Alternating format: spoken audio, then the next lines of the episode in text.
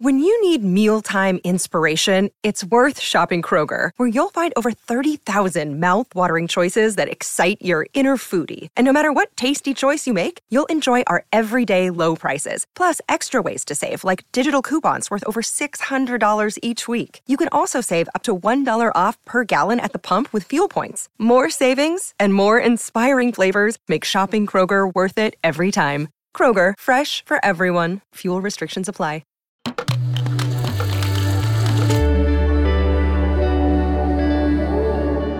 Cora. Sono Luca Bizzarri, questo è un podcast di Cora Media e si chiama Non hanno un amico.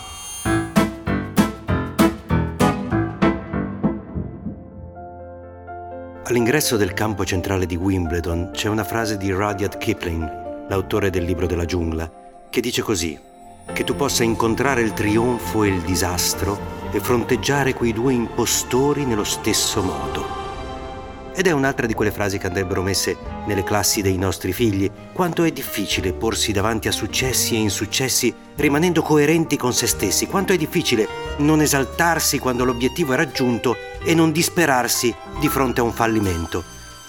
Io stesso, dopo qualche successo, ho camminato due metri sopra il pavimento per poi trovarmi alla sconfitta successiva a nascondermi sottoterra come un verme. Però, poi, un giorno bello della mia vita, ho conosciuto qualcuno che quella frase l'ha resa viva, l'ha resa persona. Poi, un giorno bello della mia vita, ho conosciuto Adriano Panatta. Il tennis è una cosa semplice. Vai, non me la tirare in faccia, eh? Giuro di sì. Se qualche giovane non sa chi sia, giovanissimo, ehm, si vergogni. Vergogna! Poi guardi il docu Una squadra, ma soprattutto reciti un atto di dolore. Dicevo, ho conosciuto Adriano Panatta e gli ho voluto bene, istintivamente, dal primo secondo in cui ci siamo incrociati. Deve essere successo perché ho capito di essere io il contrario di Adriano Panatta. Deve essere successo perché ho capito che se potessi scegliere il mio carattere, se avessi la possibilità di modificarmi, o addirittura se potessi scegliere dei nuovi panni in cui rinascere, sceglierei quelli di Adriano Panatta. Pochi giorni fa, Yannick Sinner, giovane tennista italiano, è diventato numero 4 al mondo.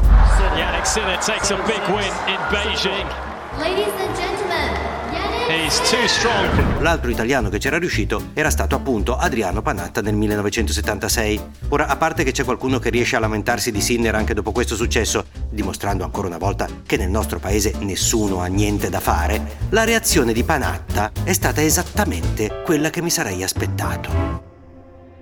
Uno è diventato numero 4, come lui lo ha raggiunto.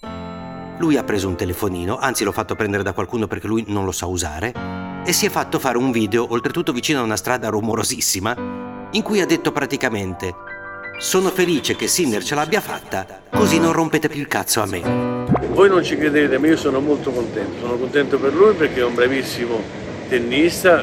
Mi dicono che è anche un bravissimo ragazzo e finalmente, finalmente non mi chiamerete più. Qui dovrebbe partire l'applauso, un'ovazione verso un uomo che ha fatto dell'essere superiore a quel che gli succede una forma di vita.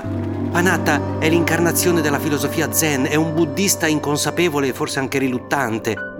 Panatta fondamentalmente, e standogli vicino, questa cosa si percepisce proprio al tatto. Se ne sbatte le palle di voi, della vita e persino, anzi direi soprattutto, di Panatta. E in questo modo, vivendo in questo modo, credo abbia condotto fino qui una delle esistenze più invidiabili della storia. Io posso solo immaginare cosa potesse voler dire essere Panatta negli anni 70, bello, intelligente, vincente. Ma Adriano pure dopo il tennis ha fatto cose fighissime, ha corso i rally, ha vinto nelle gare di motonautica. Credo sia riuscito nell'intento che tutti noi umani abbiamo di non lavorare nemmeno un giorno della sua vita. Ci sono questi atleti, questi campioni che hanno questa purezza di animo. E io sono stato un po' più contaminato perché avevo voglia soprattutto di cimentarmi in altre cose. E questo lo ha fatto perché è più intelligente degli altri, non ci sono altri motivi, non c'è fortuna, non c'è casualità, c'è solo quel carattere lì, quel modo di vivere lì. Vedi? Pensate solamente al risultato, pensate solo a portare a casa il risultato. Avete perso il senso del gioco. Gioco di che? Il bel gioco, il bel punto.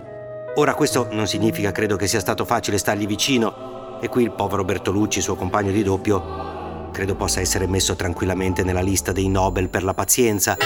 Ma quella pazienza immagino sia stata profondamente ripagata sia dal lato sportivo che da quello umano, soprattutto vedendo il rapporto che ancora c'è tra quei due lì. Seguendo Panatta finivi sempre in bianco.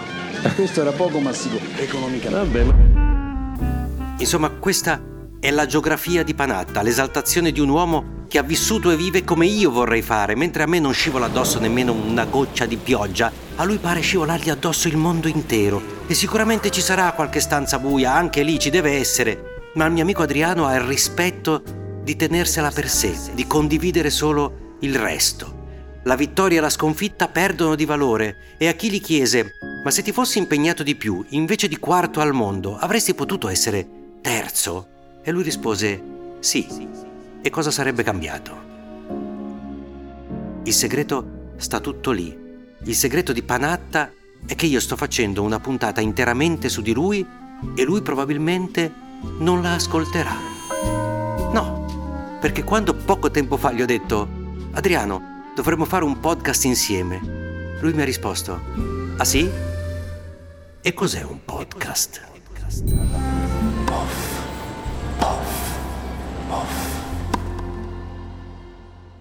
A domani. Se volete commentare, se avete idee o suggerimenti per nuove chat di WhatsApp o testimonianze di nuove chat di WhatsApp, potete scriverci a nonhanunamico@gmail.com o nonhanunamico@coramedia.com. Anche per gli insulti, prendiamo anche quelli. Non hanno un amico è un podcast di Cora News prodotto da Cora Media. È scritto da Luca Bizzarri con Ugo Ripamonti. La cura editoriale è di Francesca Milano. La supervisione del suono e della musica è di Luca Micheli. La post-produzione e il montaggio sono di Filippo Mainardi. Il producer è Alex Peverengo. Le fonti dei contributi audio sono indicate nella sinossi.